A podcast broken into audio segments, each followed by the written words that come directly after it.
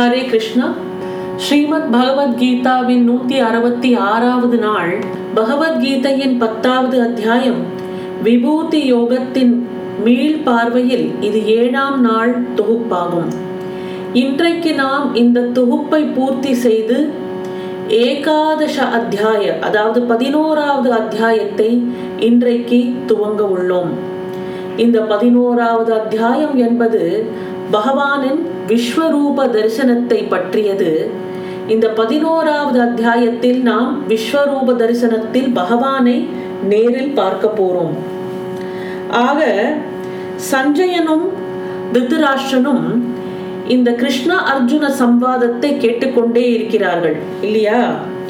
சஞ்சயன் சந்தோஷத்துடன் திருதராஷ்டனை பார்த்து அரசே ஸ்ரீ கிருஷ்ணனுடைய இந்த திவ்ய பேச்சுகளை கேட்ட அர்ஜுனனுக்கு அபேத பக்தி யோகத்தின் ஞானம் தானே முன்னால் வந்து மாலை அணிவித்தது.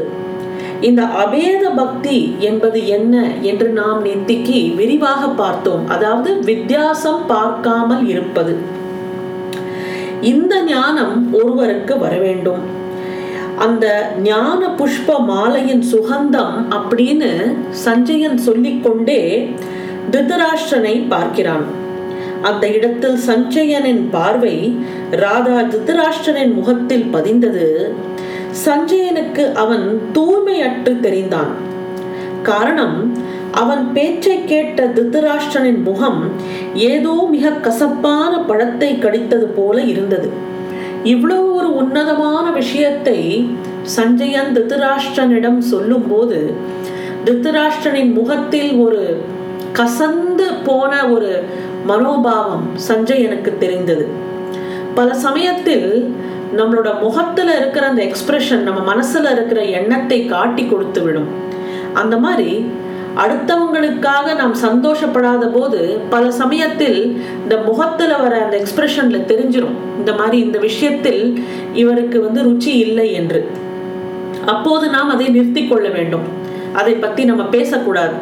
ஒருத்தரோட ஃபேஷியல் எக்ஸ்பிரஷன் அவர் மனசுல இருக்கிற அந்த எண்ணங்களை பிரதிபலிப்பது போலதான் நாம் அவரிடம் பழக வேண்டும்.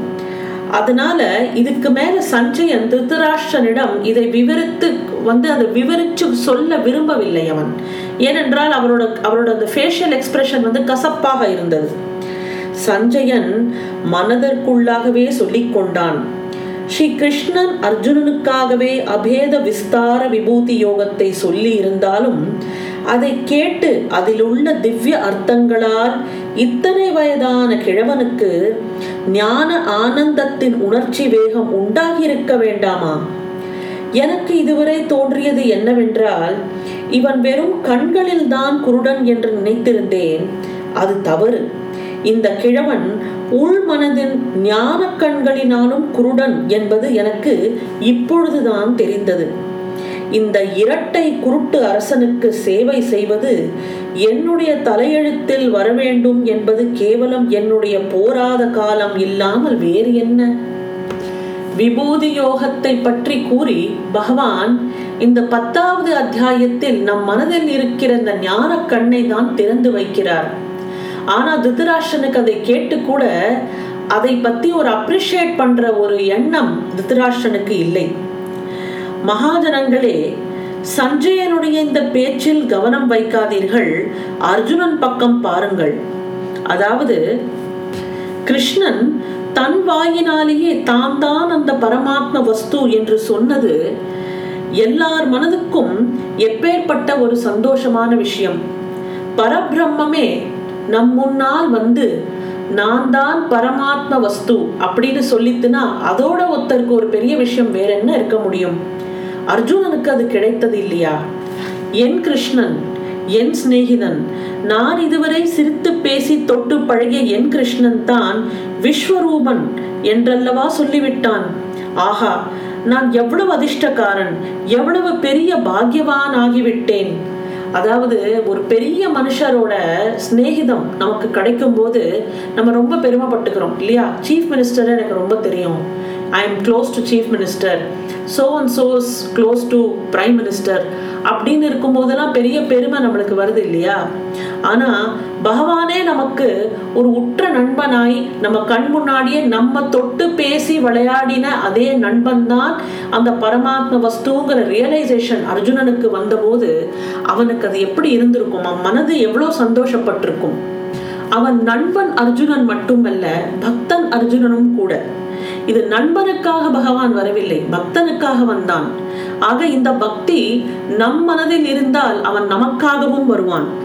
பக்தன் அர்ஜுனன் தன் மனதிற்குள் நினைத்தான் என்னுடைய உள் மனம் என்ற அந்த கரணம் முழு சமாதானத்துடன் தான் இருக்கிறது.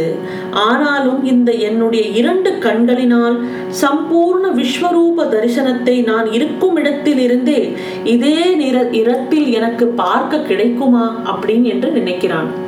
கிருஷ்ணன் நான் தான் பரமாத்ம வஸ்து அப்படின்னு சொன்னப்புறம் அந்த பரமாத்ம வஸ்துவின் முழு பரிமாணம் நமக்கு இருந்த இடத்திலே நம்மளால பார்க்க முடியுமா அப்படிங்கிற அந்த எண்ணம் அந்த ஆசை அர்ஜுனனுக்கு வந்து விட்டது. இதே ஆசைதான் நமக்கும் இருக்கிறது இல்லையா? இந்த விஸ்வரூபத்தை ஆண்டவனிடம் சொல்ல எவ்வளவு நேரம் பிடிக்குமோ அவ்வளவு தாமதம் என்னுடைய விஸ்வரூப தரிசனத்துக்கு ஆகும். அதாவது அர்ஜுனனுடைய மனதில் இப்படி ஒரு நிச்சயம் உண்டான உடனேயே அவன் விஸ்வரூப காண வேண்டிய தயார் நிலையில் தன்னுடைய இரண்டு கண்களையும் நன்றாக துடைத்து கொண்டு அதை பற்றி பகவானிடம் சொல்ல வேண்டி தன்னை தயார்படுத்திக் கொண்டான். எப்போ பகவான் தன்னுடைய உற்ற நண்பனே தான் பரமாத்ம வஸ்து என்று தெரிந்தவுடன் அவனுக்கு விஸ்வரூப பரமாத்ம வஸ்துவின் விஸ்வரூபத்தை காண வேண்டும் என்ற எண்ணம் வந்துவிட்டது. இருந்த இடத்துலயே பார்க்கணுங்கிறதுக்காக சொல்றதுக்கு முன்னாடி அர்ஜுனன் தன் கண்ணெல்லாம் நன்னா தொடச்சுண்டு பகவானிடம் ஒரு விண்ணப்பத்தை வைக்க போகிறான். இந்த இடத்தில் கீதையின் பத்தாவது அத்தியாயம் பூர்த்தியாகிறது. அர்ஜுனனை போல நாமும் பகவானின் விஸ்வரூப தரிசனத்தை காணப்போகிறோம் அதாவது முழுமையான விஸ்வரூப தரிசனத்தை காண வேண்டிய என்னுடைய மென்மையான போற்றத்தக்க விருப்பத்தை கிருஷ்ணன் மட்டும் மனது வைத்தால் சகஜ சாத்தியமாக அதை நிறைவேற்றலாம். அது அப்படியே நடந்தால் நான் எவ்வளவு பாக்கியவானாக ஆவேன். இதை நான் என் இது வந்து நான் படித்து மட்டும் சொல்லவில்லை இதை நான் உணர்ந்தும் சொல்கிறேன். இப்போ நம்ம இனிமே பார்க்க போற இந்த ஏகாதச அத்தியாயத்தில் விஸ்வரூப தரிசனத்தை பகவான் நமக்கு காட்ட வேண்டும் என்ற ஒரு பெரிய பிரார்த்தனையை அவன் திருவடிகளில் சமர்ப்பித்து விட்டு பதினோராவது அத்தியாயத்தை நாம் இப்போ தொடங்க போகிறோம். ஏகாதசோத்யாய विश्वरूपदर्शनयोगः अर्जुन उवाच मत् अनुग्रहाय परमं गुह्यम् अधि आत्मसङ्गितं यत्त्वयुक्तं वचस्तेन மோகோயம் விகதோ மம அதாவது அர்ஜுன உவாச்ச அர்ஜுனன் சொன்னது மத் அனுகிரகாய அதாவது என்னை அனுகிரகிக்கும் பொருட்டு பரமம் அதாவது புருஷார்த்தங்களில் மேலானதும் குஹ்யம் அப்படி என்றால் ரகசியமானதும் அத்தியாத்ம சங்கீதம் அதாவது விவேகத்தை உண்டு பண்ணுவது என்று சொல்லப்பட்டது.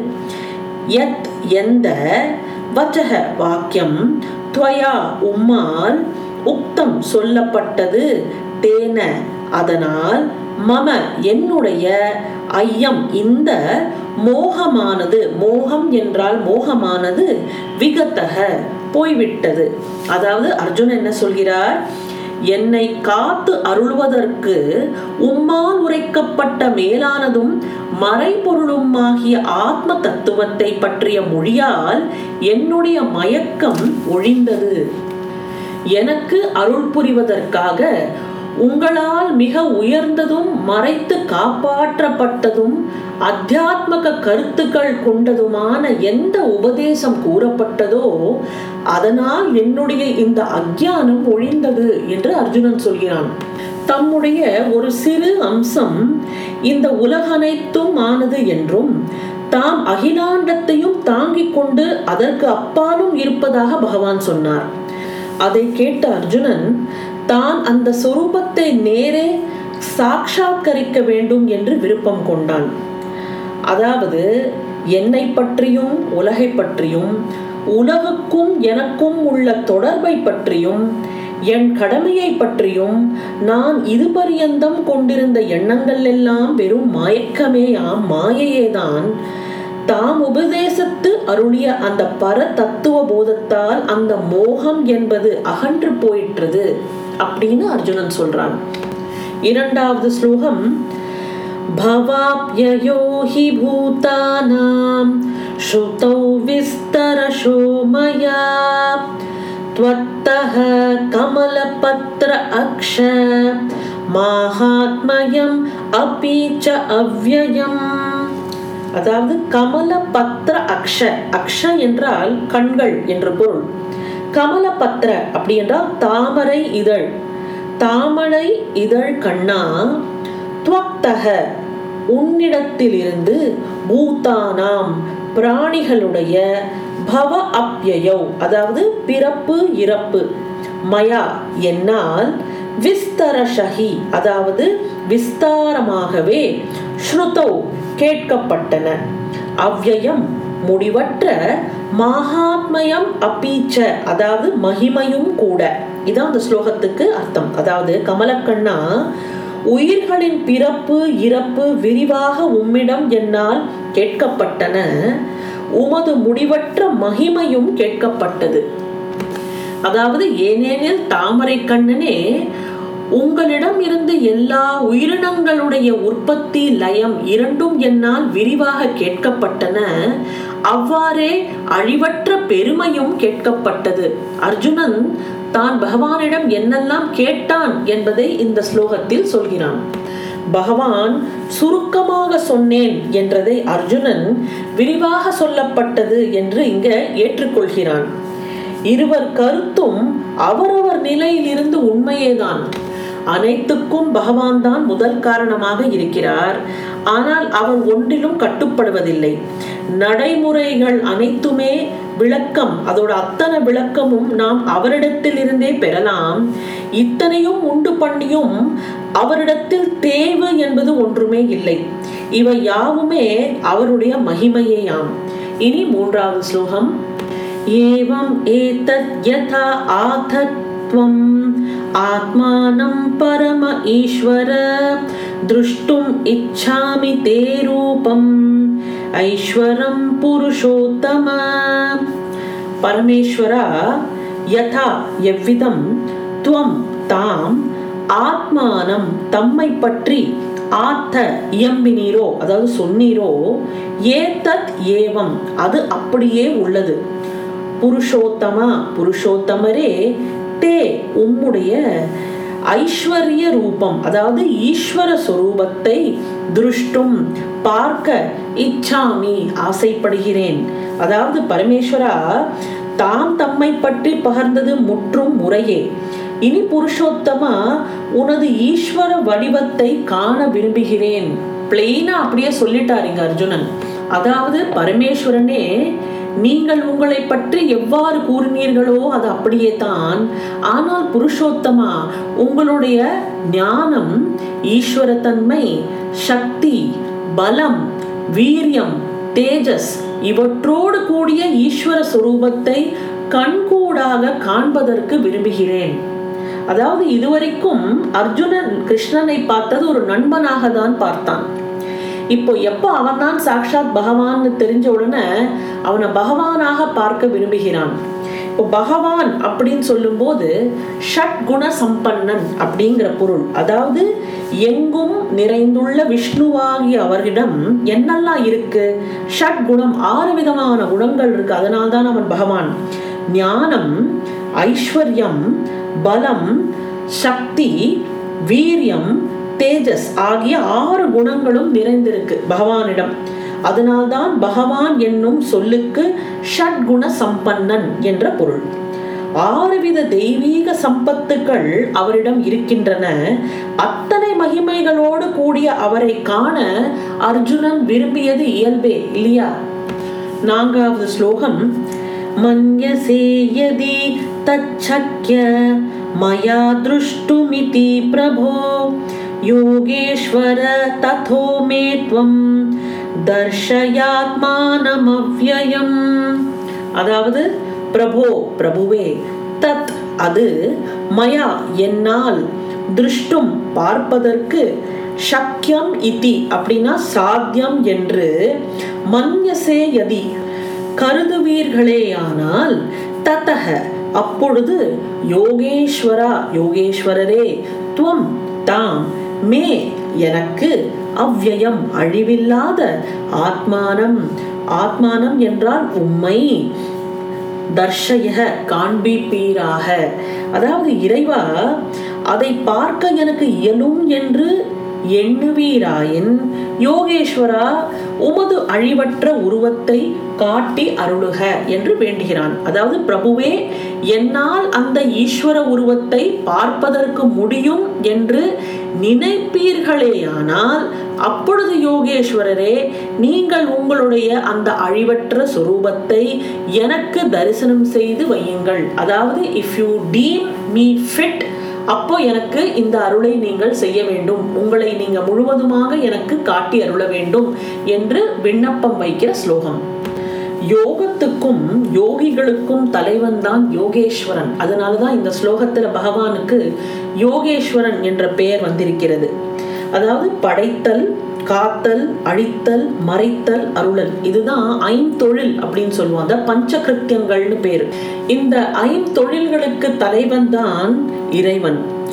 காட்சி அளித்தல் அல்லது அருளல் வேண்டும் என்று அர்ஜுனன் இங்கே விண்ணப்பிக்கிறான். அதாவது அவரோட அருள் நமக்கு கிடைக்க வேண்டும். அவன் அருளாலே அவன்தாள் வணங்கி அப்படின்னு சொல்லியிருக்கோம் இல்லையா? நிறைய வாட்டி நான் இந்த ஸ்டேட்மெண்ட் சொல்லியிருக்கேன். திருவாசகத்துல வரும். அவன் அருளாலே அவன் தாழ் வணங்கி அவனோட அருளுக்காக தான் நம்ம வேண்டுறோம். இப்போ அர்ஜுனன் பகவானோட அருளுக்காக வேண்டுகிறான். ஈஸ்வரனது விஸ்வரூபத்தை காண வேண்டும் என்பதுதான் அவனோட விருப்பம். இந்த ஞான தர்சனம் கொழுத்து அருள யோகேஸ்வரனுக்கு இயலும். ஆக பகவானிடம் நம் வேண்டிக் கொள்கிறான். அதாவது எப்பவுமே தன்னுடைய தீர்மானத்துக்கு முக்கியஸ்தானம் தராமல் ஈஸ்வரனுடைய அனுகிரகத்திற்கு முதன்மை கொடுப்பதுதான் ஒரு பக்தனுடைய இயல்பு. அதாவது தன்னோட விருப்பப்படி எல்லாம் நடக்க வேண்டும் என்று நாம் நினைத்தோம் என்றால் நம் பக்தர்கள் அல்லர். அதாவது இப்ப நம்ம சுவாமிகிட்ட ஒண்ணு வேண்டிக்கிறோம் பகவானிடம் நம்ம ஒண்ணு கேட்கிறோம். நம்ம விருப்பத்துக்கு ஏற்றாற் போர் அது நடக்கவில்லை என்றால் பகவான் மேல் நமக்கு வெறுப்போ கோபமோ வந்தால் அது பக்தியே இல்லை. ஏன்னா நம்ம பகவானோட இங்க பிசினஸ் டீல் போடுறது இல்லை நமக்கு வந்து என்ன நல்லது என்ன கெட்டது என்பது அவனுக்கு தெரியும். நமக்கு என்ன தகுதி இருக்கிறதோ நம்மளோட கர்ம பலன்களை பொறுத்து அதை நம் நமக்கு வந்து அது கட்டாயம் வந்து நம் அது நம்மளுக்கு கிடைக்கும். ஆனா நம்ம விரும்பினார் போல அது நமக்கு கிடைக்கவில்லையே என்று நாம் பகவானிடம் வெறுப்பு கொண்டோமானால் அது பக்தி கிடையாது. ஒரு பக்தன் அப்படி இருக்க மாட்டான். பகவான் தனக்கு எதை கொடுத்தாலும் அவன் ஏற்றுக்கொள்ற ஒரு மனப்பான்மை ஒரு உண்மையான பக்தனுக்கு கட்டாயம் இருக்கும். மனிதன் எதற்கு தகுதியுடையவன் அல்லது தகுதியற்றவன் என்று தான் அறிந்து கொள்வதை விட பகவானே அதை உள்ளபடி அறிகிறார் இல்லையா? ஆக இந்த அத்தியாயத்தில் பகவான் தன்னையே காட்டி கொடுக்க போகிறார். தன்னை தன்னோட தரிசனத்தை அவர் நமக்கு கொடுக்கறதுக்கு முன்னாடி இந்த கண்களால் நம்மளால பார்க்க முடியாது. திருதராஷ்டிரன் மாதிரி ஒரு கண்ணை வச்சுட்டோம்னா நான் சொல்றது வந்து நாட் த பிசிக்கல் ஐஸ் மனசுல இருக்கிற அந்த கண்ணு என்பது துறக்க வேண்டும். ஒரு ஞான கண்கள் இருந்தால்தான் நம்மளால் பகவானை பார்க்க முடியும். அந்த ஞான கண்களால் தான் நாம இந்த அத்தியாயத்தில் பகவானை பார்க்க போகிறோம். இதை கேட்கிற ஒத்தர் ஒத்தருக்கும் பகவானின் தரிசனம் கிட்ட போகிறது. கட்டாயம். ஆக இந்த ஞான கண்களை திறக்கக்கூடிய ஸ்லோகங்கள் தான் ஐந்தாவது ஸ்லோகத்தில் இருந்து எட்டாவது ஸ்லோகத்தில் பகவான் நமக்களோட ஞான கண்களை திறந்து வைக்க போகிறார். இதை நாம் நாளை தொடருவோம். பகவத்கீதையின் நூத்தி அறுபத்தி ஏழாவது நாளான நாளை உங்களை சந்திக்கின்றேன். நன்றி வணக்கம்.